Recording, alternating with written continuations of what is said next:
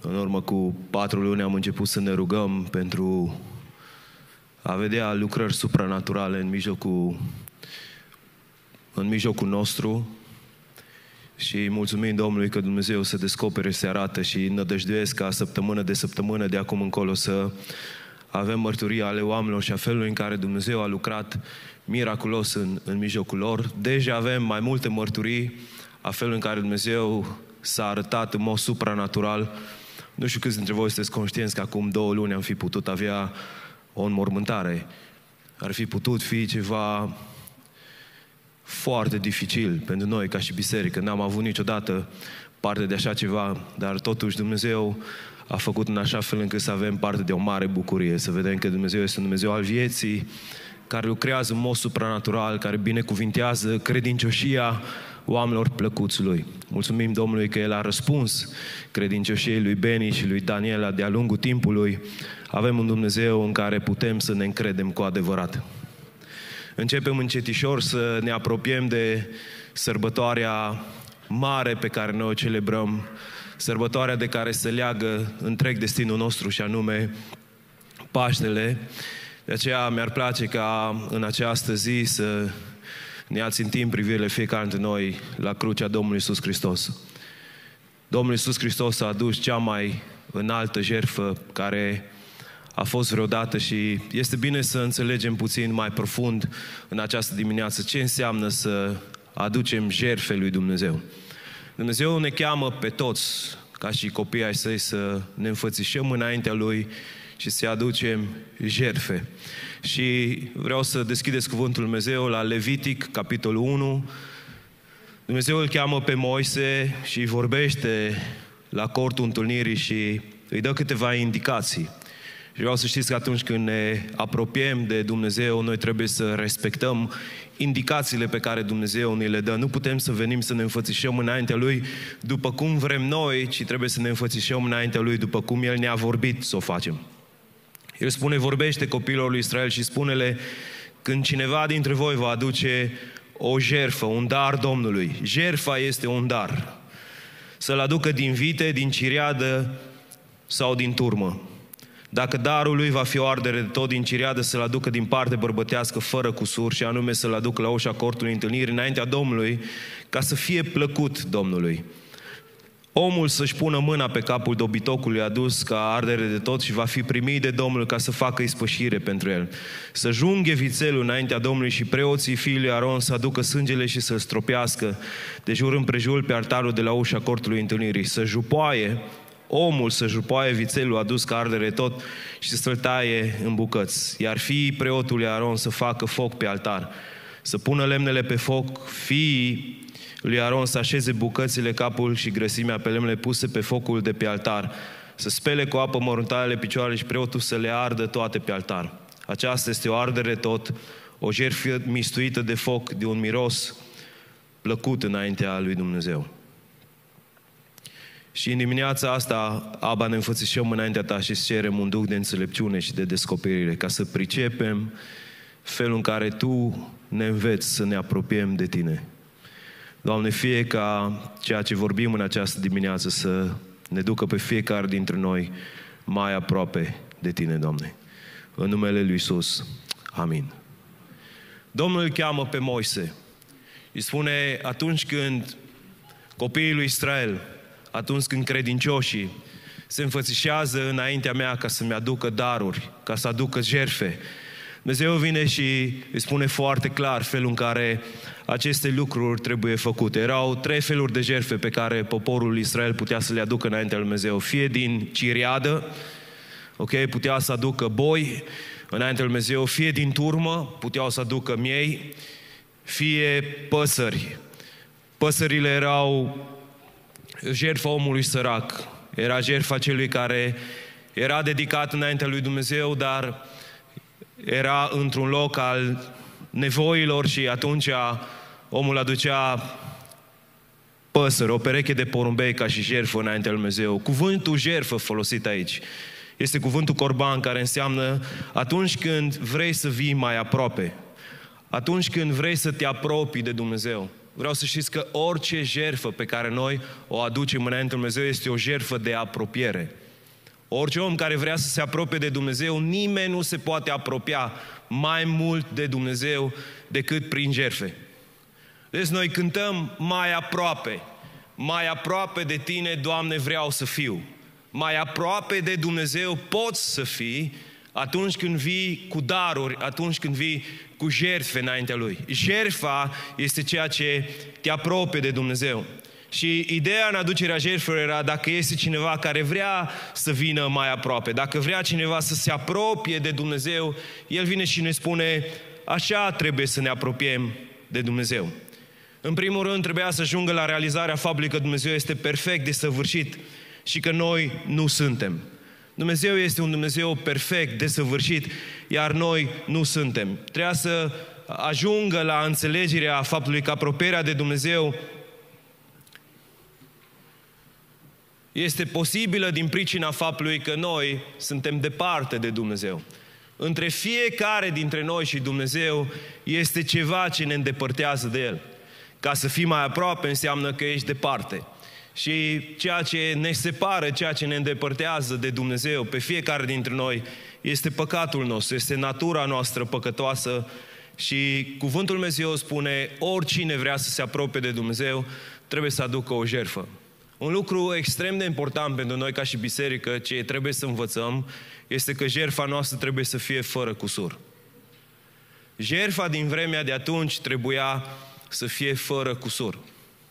Gândiți-vă că jertfă înseamnă să-i aduci lui Dumnezeu un dar sau să-i dai un cadou.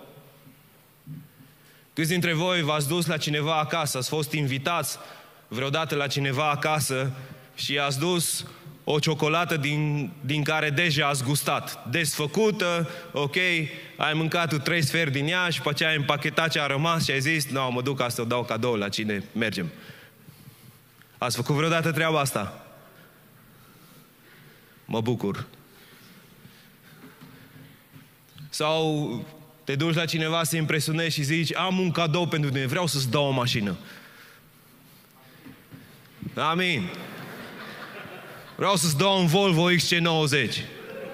Amin, niciun amin. Și când îi dai cheile, îi spui, no, azi noapte a lovit un tir mașina și e toată prăpădită și dezastru, nu mai bun nimic din ea, dar vreau să o dau ție. Noi nu facem lucrul ăsta. Dumnezeu vine și spune atunci când te înfățișezi înaintea mea, trebuie să ai ce, ce trebuie să dai ce ai mai bun, ce ai mai de preț. Nu era îngăduit să te duci cu vreun animal care era șchiop, beteag, care tușea de moarte, cruvovită care n-avea ochi, care avea doar trei picioare. Lucrurile astea nu erau îngăduite înaintea lui Dumnezeu. Nu erai primit înaintea lui Dumnezeu, era o ofensă înaintea lui Dumnezeu. Scumpilor, când vine vorba de închinarea noastră, vreau să știți că noi toți, astăzi, deja până acum ne-am închinat. Și Dumnezeu a privit la felul în care noi ne-am închinat. El s-a uitat la cum ai venit înaintea Lui. Poate te-ai uitat la faptul că no, nu era nu știu care, nu m-am uitat, dar sunt fel de fel de păsărele pe care le au oamenii când vin la biserică. Unul nu îi îmbrăca cum îi place lui. Și atunci stă toată dimineața și bombăne. Nu tu ești chemat să duci tu o jertfă lui Dumnezeu, o jertfă de laudă. Cu tot ce ai tu, închinarea lor nu era o închinare pasivă, ci era o închinare activă, ei trebuiau să fie implicați în această închinare. De fapt, erau extrem de implicați în închinarea lor înaintea lui Dumnezeu. Și noi când ne înfățișăm înaintea lui Dumnezeu să aducem o jerfă, trebuie să ne implicăm cu toată ființa noastră și trebuie să ne asigurăm că jerfa noastră este fără cusur. Chiar și când dăm dărnicia noastră, când dăm dărnicia noastră, dărnicia noastră trebuie să fie una fără cusur. Chiar și la dărnicie să știți că Dumnezeu se uită. Avem exemplul ăla că Dumnezeu primește doi bănuți, știți de ce? Pentru că persoana respectivă avea doar doi bănuți. Dacă ai în buzunar o bagnotă de 100, una de 50, una de 10, una de 5 și una de un leu, lui Dumnezeu trebuie să-i dai ce ai mai bun. Nu știu dacă ai făcut-o în dimineața asta, doar gândește-te. Dar în felul ăsta trebuie să te înfățișezi înaintea lui Dumnezeu atunci când vii înaintea lui, pentru că El este Dumnezeul cerurilor, este Dumnezeu peste toate lucrurile. Nu te poți apropia dacă nu aduci ceea ce ai mai bun. Și noi trebuie să facem lucrul ăsta pentru că noi toți suntem păcătoși și avem nevoie de harul și de îndurarea Lui. Și să știți că atunci când cineva se apropia de Dumnezeu să aducă o jerfă, lucrul ăsta nu era ceva ce se întâmpla în două minute. Mă auziți? Nu mereai și dădeai niște bani și ziceai, nu, gata, dau la Domnul bani și cu asta, la revedere. Nu, jerfa implica o grămadă de lucruri. Cuvântul lui Dumnezeu spune că omul care se înfățișea înaintea lui Dumnezeu și trebuia să aducă o jerfă, lucrul ăsta dura câteva ore. Aducerea jerfei. Câteva ore dura acest lucru. Rolul preotului care era acolo prezent era doar să asiste și să ajute.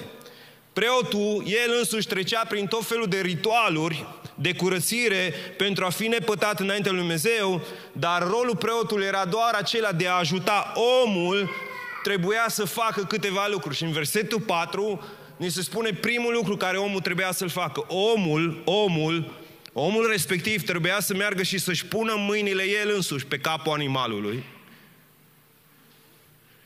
și să-și mărturisească păcatele. Pe capul animalului. Trebuia să-și pună mâinile pe capul animalului, să se sprijinească pe capul animalului și să înceapă să mărturisească. Doamne, am fost necredincios față de Tine. Doamne, am nesocotit numele Tău. Doamne, nu m-am rugat, nu m-am închinat, nu ți-am dat ceea ce Tu ești vrednic să primești. Doamne, nu m-am comportat într-un chip vrednic de ceea ce eu sunt chemat să trăiesc. Doamne, nu am făcut ceea ce Tu m-ai chemat să fac. Și omul trebuia să-și mărturisească fiecare păcat pe care el îl știa, pentru că se înfățișa înaintea lui Dumnezeu și avea nevoie ca Dumnezeu să-l curățească de păcat.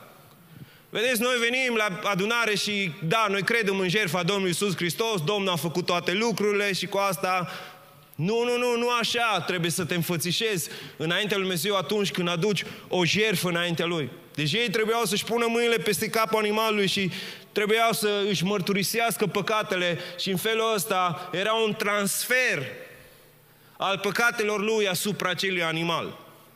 Ideea era că animalul prelua cumva păcatele lui. Apoi trebuiau să spună o rugăciune.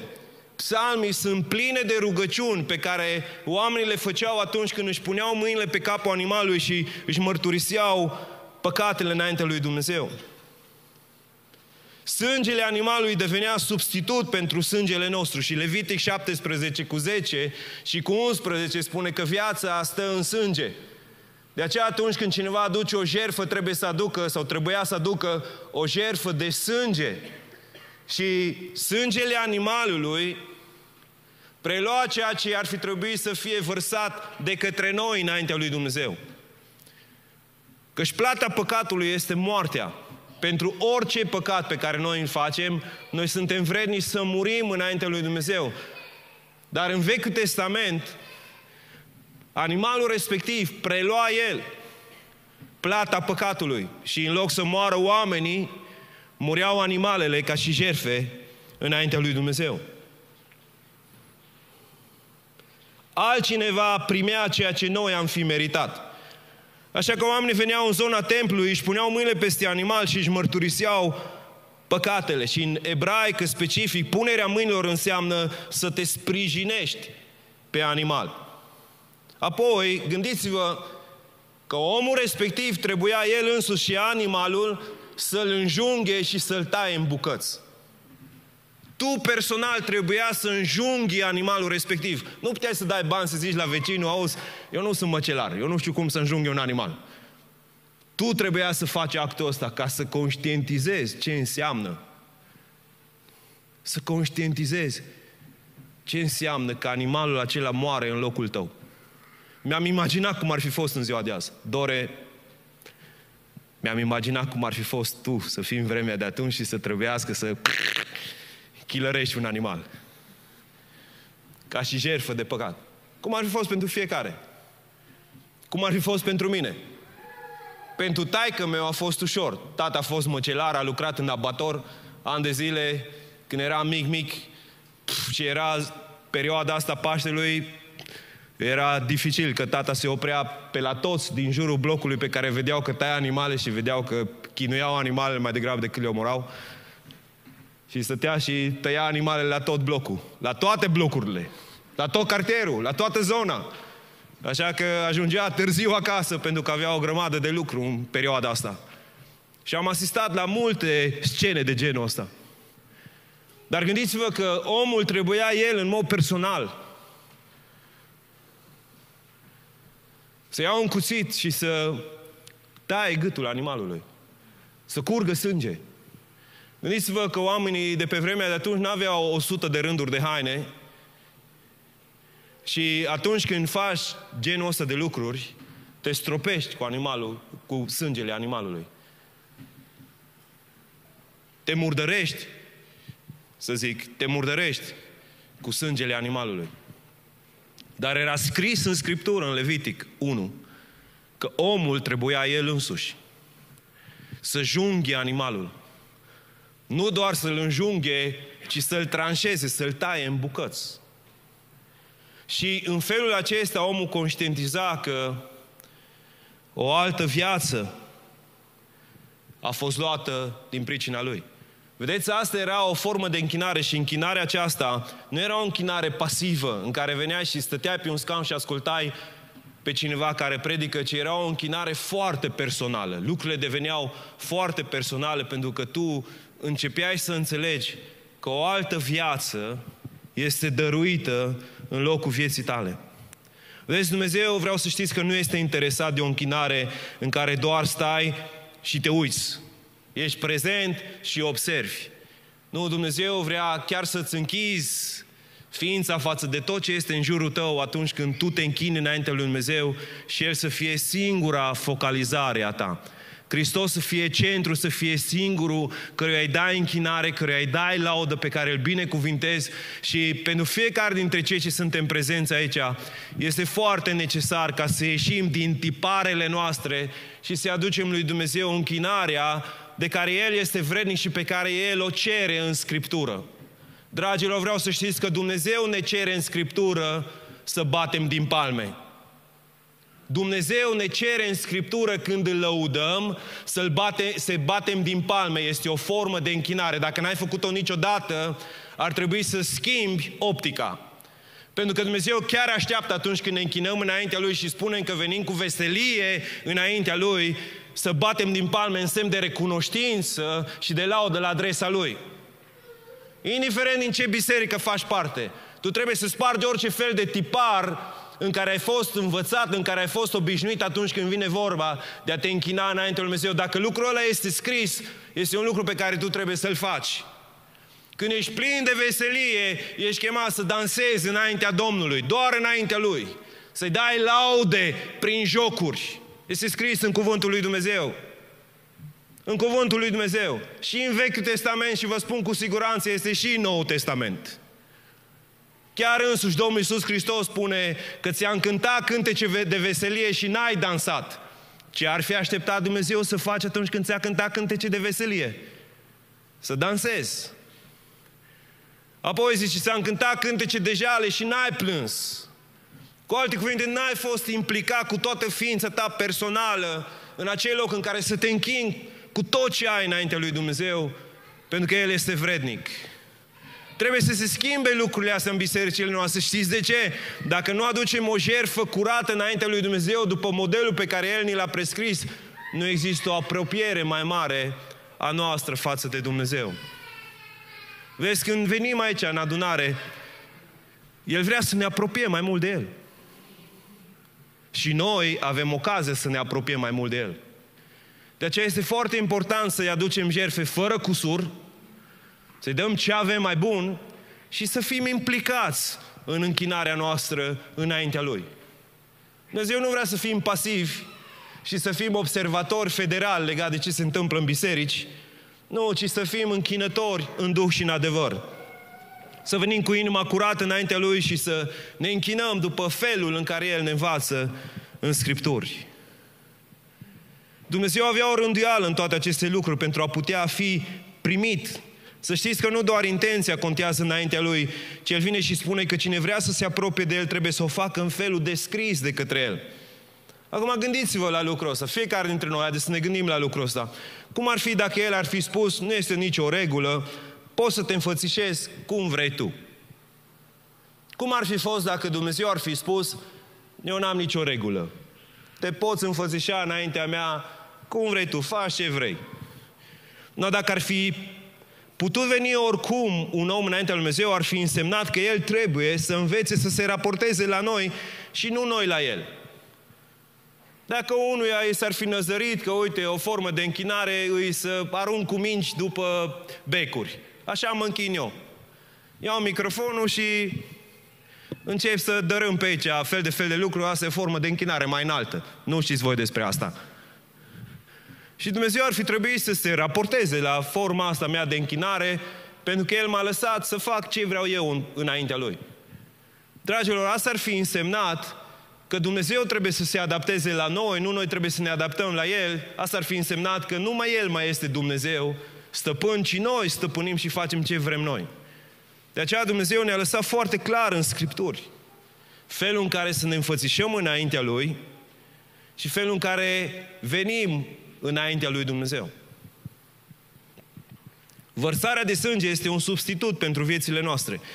Animalul primește ceea ce noi meritam, iar noi nu primim ceea ce noi am fi meritat. Adam și Eva au păcătuit în Geneza 3. Vă aduceți aminte, nu mai erau curați înaintea lui Dumnezeu. Și cuvântul Dumnezeu spune în Geneza 3 cu 21 că Dumnezeu le-a făcut haine din piele ca să le acopere trupurile. Hainele le-a acoperit goliciunea. Dar gândiți-vă că Dumnezeu să facă rost de piele de animal ca să le, curățe, ca să le acopere lor goliciunea și rușina, a trebuit să moară un animal în acea zi.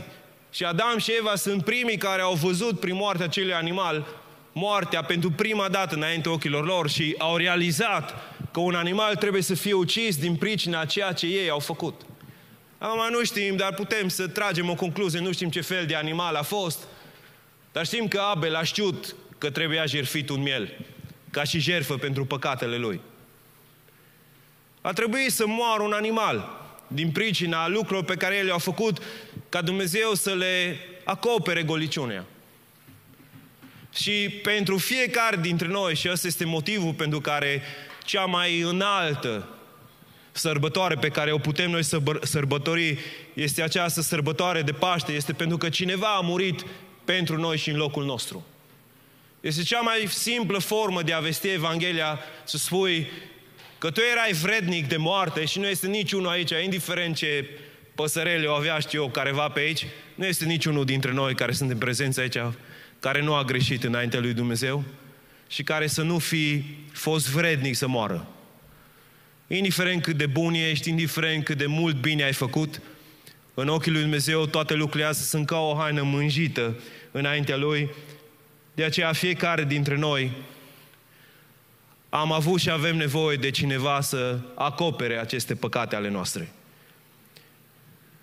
Sărbătoarea aceasta a Paștelui a început să fie sărbătorită cu mii de ani înainte să vină Domnul Isus Hristos într-un episod în care poporul Israel era sclav în Egipt.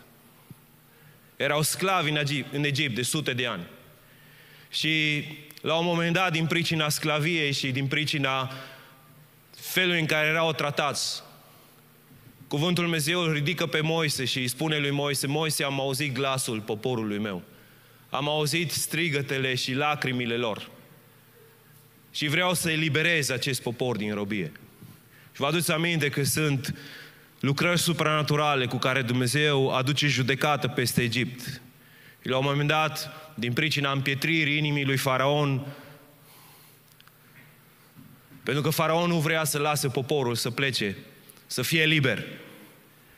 Dumnezeu le cere evreilor să ia fiecare dintre ei să jerfească un miel. Și sângele mielului să fie pus pe ușorii ușii. Și atunci când va veni îngerul morții, Îngerul morții să nu se oprească în acele locuri în care era sângele pus pe ușorii ușii. Și este o imagine clară a faptului că fiecare dintre noi trebuie să plătim pentru păcatele noastre. Și Îngerul Morții va veni la fiecare dintre noi care suntem prezenți aici. Dar toți cei care au sângele mielului stropit peste viețile lor, vor învia împreună cu El în eternitate. Asta este nu doar nădejdea și speranța noastră, asta este credința noastră în Cel ce a murit și a înviat pentru fiecare dintre noi. Dumnezeu este Dumnezeu care nu se joacă. Toți oamenii au păcătuit și sunt lipsiți de slava lui Dumnezeu, de aceea toți oamenii, până la venirea Lui, vor experimenta, vor gusta moartea. Dar toți cei ce au viața lor stropită prin sângele mielului care este Isus Hristos, vor învia împreună cu El și vor împărăți în eternitate. Despre asta este creștinismul. Asta este ceea ce Dumnezeu a venit să facă pe pământ. Asta este ceea ce celebrăm noi la sărbătoarea Paștelui. Asta este motivul pentru care numele lui Yeshua, Hamashia, numele lui Isus Hristos, este înălțat mai presus de orice nume și trebuie înălțat ori de câte ori ne înfățișăm împreună. Vă ați aminte în Ioan, capitolul 1, Înainte de apariția publică a lui Isus Hristos, Dumnezeu a trimis un sol înaintea lui. Solii aceștia aveau datoria să meargă prin cetăți, prin orașe, prin națiuni și să vestească că împăratul lor vine. Că împăratul vine. Înainte ca împăratul să apară undeva, înainte ca împăratul să pășească în vreun loc, erau trimis soli care le spuneau oamenilor să se pregătească că el este gata să vină. Să știți că împăratul nu venea în locuri nepregătite. Vă ați aminte de vremea lui Ceaușescu, cei care sunteți mai în vârstă. Când venea Ceaușescu într-un oraș, mamă, mamă, cu o zi înainte vopseam tot ce trebuia vopsit. Toate clădirile arătau noi pentru o zi. Ții minte, eram copil mic, în vremea când Ceaușescu a trecut pe o ploaie torențială prin orașul Mediaș. Doar a trecut cu Dacia, nici nu știm dacă era el sau nu. Dar țin minte că atunci am avut part, parte de asfalt proaspăt. Toți oamenii au ieșit din, de, de la locurile lor de muncă cu steaguri în mână, cântau cântecele favorite ale dictatorului și totul a fost nou pentru câteva zile. Dar este o imagine, este o imagine palidă a ce trebuia să facă solul atunci când venea cineva mai mare ca el. Solul avea această responsabilitate să vestească că el vine, toată lumea să se pregătească. Și Ioan Botezătorul pregătește calea lui Iesua. Și când Fiul lui Dumnezeu își, arat, își face apariția, știți ce spune Ioan despre el? Iată, iată mielul lui Dumnezeu, care ridică păcatul lumii. Iată mielul lui Dumnezeu care ridică păcatul lumii. Ce spun versetele astea este că Fiul lui Dumnezeu este acel miel peste care fiecare dintre noi putem să ne punem mâinile și să ne mărturisim păcatele și El este mielul de jerfă adus înaintea lui Dumnezeu. Iată mielul lui Dumnezeu care ridică păcatele lumii. Nu știu, te-a apropiat vreodată de Isus Hristos. Să-ți pui mâinile peste El și să-ți mărturisești păcatele și să-ți mărturisești nevrednicia și să-ți mărturisești nevoia ta de Dumnezeu. El este singura ta șansă ca în ziua judecății să nu fii judecat, ci să fii răsplătit de Dumnezeu pentru ceea ce tu ai făcut pe acest pământ. Da, preoții erau implicați în lucrurile astea. Gândiți-vă ce viață aveau preoții.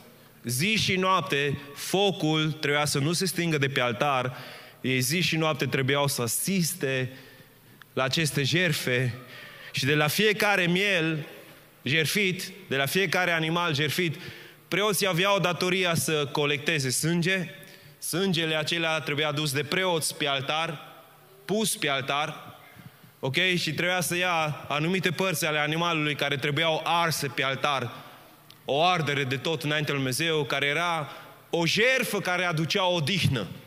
Cu alte cuvinte, acea jerfă domolea mânia lui Dumnezeu față de familia respectivă. Cât de tare ar fi fost să fi fost doar o jerfă, una pentru totdeauna. Și cuvântul Dumnezeu ne spune în Evrei 10 că Dumnezeu l-a ales pe Iisus Hristos ca și jerfă, odată pentru totdeauna. El este jertfa supremă și oricine se apropie de El și își pune mâinile peste El și își mărturisește păcatele, nu va muri, ci va trăi în viac. Peste tot în Scripturi, în Noul Testament, găsiți acest lucru. Că noi, oamenii, l-am ucis pe Fiul lui Dumnezeu. Păcatele noastre l-au țintuit pe Fiul lui Dumnezeu pe cruce. Și El, Fiul lui Dumnezeu, a murit în locul nostru. Noi eram cei care ar fi trebuit, care am fi meritat să murim. Este dificil în secolul 21, când nu mai avem aceste jerfe, când nu mai avem aceste imagini, este dificil chiar să prețuim jertfa Domnului Iisus Hristos așa cum ar trebui ea să fie prețuită. Dar avem pe Duhul Sfânt care ne dă înțelepciune, care ne dă revelație. Știți că Fiul lui Dumnezeu este motivul, jertfa lui măreață. Este motivul pentru care întreg cerul se închină neîncetat înaintea lui. Vrednic este mielul care a fost junghiat. Este cântecul care se cântă non-stop în ceruri înaintea lui Dumnezeu. Este înălțată această jerfă. Motivul pentru care cerul se închină non-stop înaintea lui este această jerfă de care, interesant, cerul nu a beneficiat. Îngerii cântă despre ceva ce ei nu au beneficiat. Știți că Dumnezeu nu l-a dat pe Fiul Său să moară pentru îngerii căzuți. Cuvântul Dumnezeu este destul de clar că diavolul nu a avut nicio șansă de reabilitare, de răscumpărare. Odată căzut, a rămas căzut, este căzut și va fi căzut pentru întotdeauna. Dar Dumnezeu s-a îndurat de noi, de noi, oamenii, și l-a trimis pe Fiul Său să moară în locul nostru. Și prin El avem o singură șansă. Oricine îl primește pe El în inima Lui și trăiește aducându-i jerfe Lui, va trăi în veci. Așa că, dragilor, indiferent cine sunteți în această dimineață, în acest loc, că sunteți pocăiți, că sunteți ortodoxi, că sunteți catolici, că sunteți de știu eu ce altă culoare teologică, Nădejdea și speranța fiecăruia dintre noi este în unul singur. Este Isus din Nazaret. Cel care a fost găsit vinovat înaintea lui Dumnezeu din pricina păcatelor mele și din pricina păcatelor tale. El este mielul asupra cărora toți ne-am aruncat păcatele. Și El este Cel ce vrea să ne salveze. De aceea închinarea, adorarea și tot ce facem aici când ne vedem trebuie să fie doar pentru El. Și dacă atunci când ne întâlnim avem o altă gândire și ne împiedicăm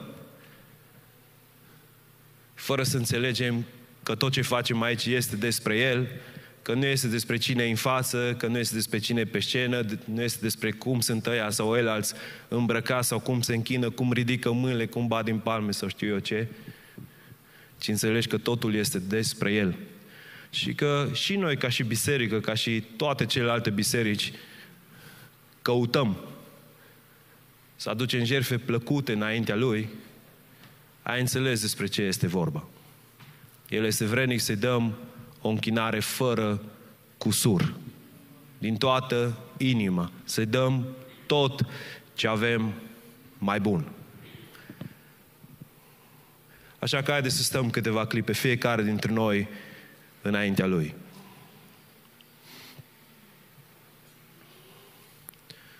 Toți evreii se înfățișeau din când în când. Înaintea lui Dumnezeu și aduceau cadouri lui Dumnezeu. din dorința lor de a, de a se apropia de Dumnezeu.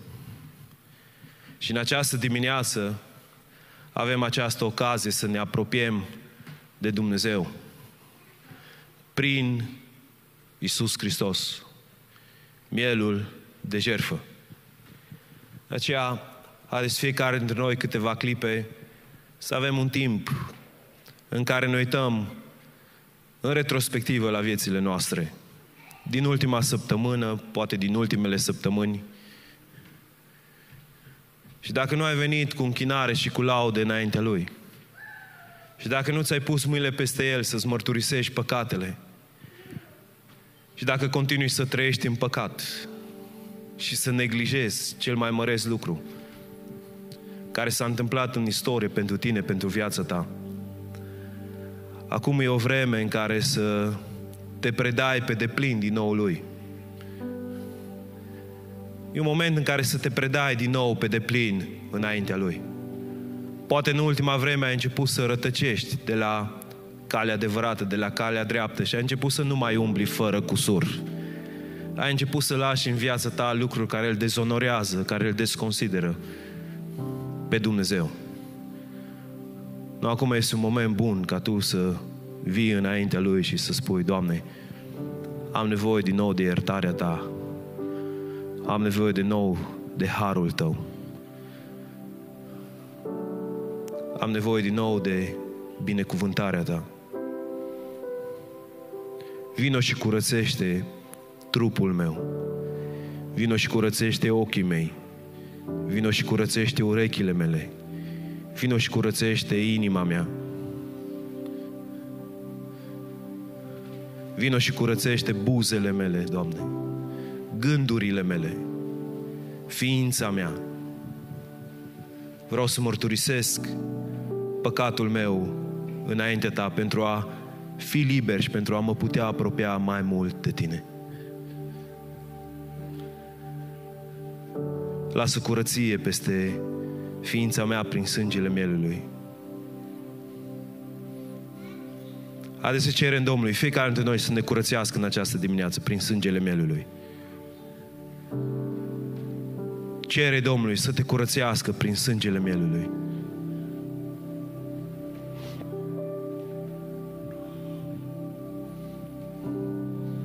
Cere Domnului să te curățească prin sângele mielului. Cere Domnului să te dezlege prin sângele mielului. Dacă trăiești în neiertare față de o persoană, cere Domnului să te dezlege prin sângele mielului. El a spus clar, dacă voi nu veți ierta, nici voi nu veți fi iertați. Trebuie să înțelegem cât de mult a iertat Dumnezeu la cruce, ca apoi noi să oferim iertare de plină celor din jurul nostru. Dar e un moment în care poți să vii înainte lui Dumnezeu să te curățești de păcatele tale, de spurcăciunile tale. Mielul lui Dumnezeu care ridică păcatul lumii este prezent aici în mijlocul nostru. Fiecare dintre noi ne putem mâini, pune mâinile chiar acum peste, peste El, să mărturisim păcatul nostru. Și prin sângele mielului suntem curățiți, restaurați,